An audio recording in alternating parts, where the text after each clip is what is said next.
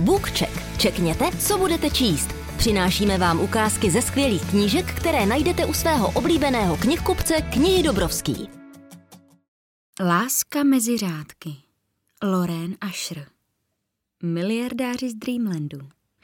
Jen jedna věc je mocnější než láska. Nenávist. Rowan. Živím se tvorbou pohádek, zábavní parky, produkční společnosti, pětihvězdičkové hotely. To všechno by mohlo být moje, kdybych zrenovoval Dreamland. Najmout Zaru se zprvo jevilo jako dobrý nápad, ale pak se mi políbil. Když jsem jí napsal zprávu pod falešným jménem, všechno se začalo vymykat kontrole. Když jsem si uvědomil, kde jsem udělal chybu, bylo už pozdě. Na lidi, jako jsem já, nečeká žádné šťastní až na věky, protože nám je souzeno šťastné konce ničit.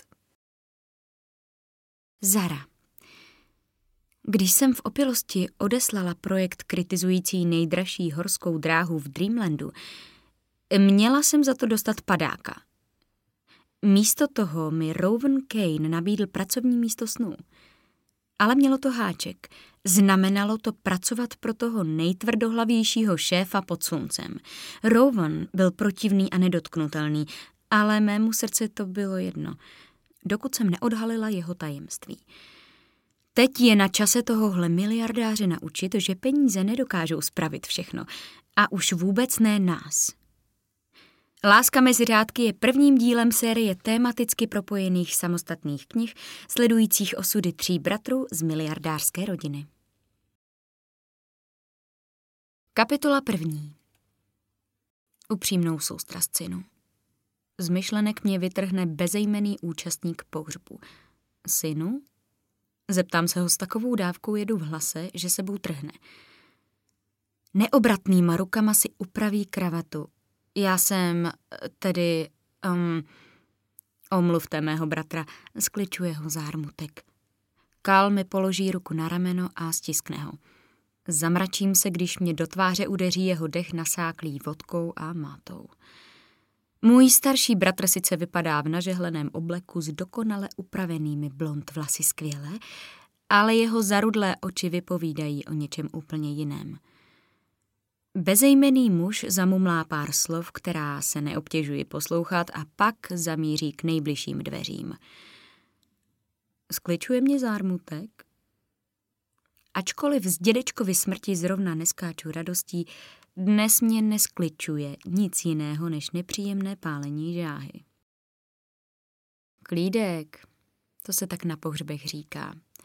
Kál mě upřeně sleduje se svrštěným obočím. Nepotřebuju, abys omlouval moje chování. Ne, ale bylo potřeba nějak omluvit, proč si tak vyjel na největšího investora našeho šanghajského hotelu. Sakra. Existuje důvod, proč dávám přednost samotě. Konverzování na můj vkus vyžaduje příliš mnoho úsilí a diplomacie. Mohl by se teď tak hodinu snažit být o něco zdvořilejší, aspoň dokud neodejdou všichni důležitý lidi? Já se snažím celou dobu. Semknu rty a cukne mi v levém oku. Tak se snaž víc. Udělej to pro něj. Kal kývne směrem k fotografii nad krbem. Roztřeseně vydechnu.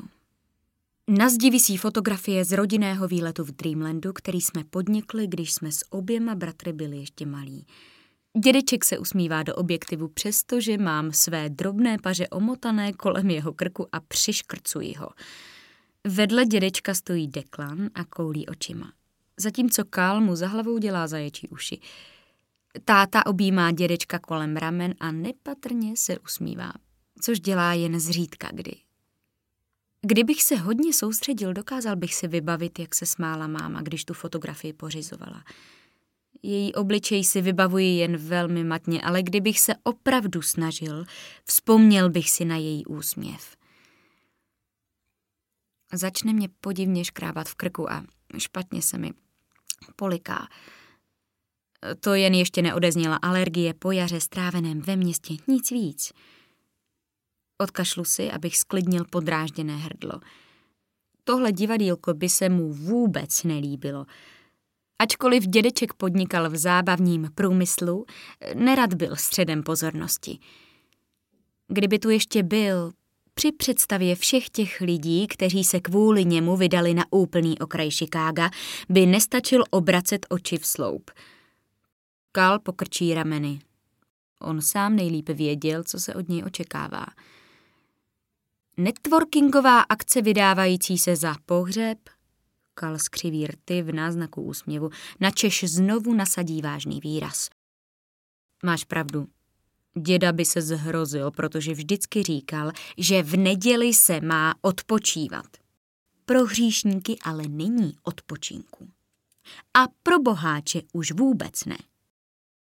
Z druhé strany si vedle mě stoupne Deklan, pozoruje dav lidí a neúprosně se na všechny mračí.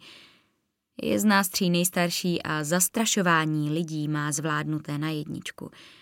Všichni se jeho smrtícímu pohledu vyhýbají.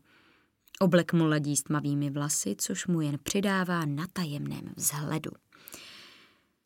Trochu Deklanovi závidím, protože lidi většinou nejdříve osloví mě.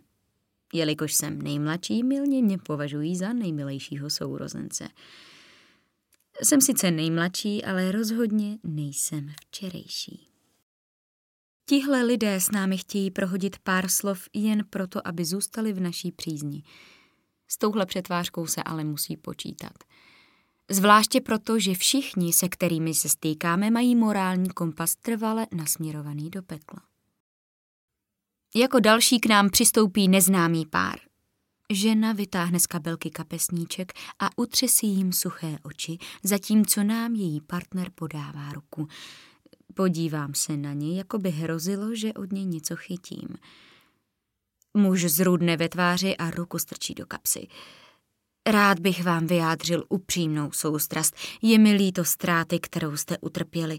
Váš dědeček přikývnu a přestanu ho poslouchat. Tohle bude pekelně dlouhý večer. Dělám to jen pro tebe, dědo. Děkujeme, že jste poslouchali Bookcheck a nezapomeňte, že nejlepší knížky máme u nás v knihy Dobrovský nebo na našem e-shopu knihy Dobrovský.cz.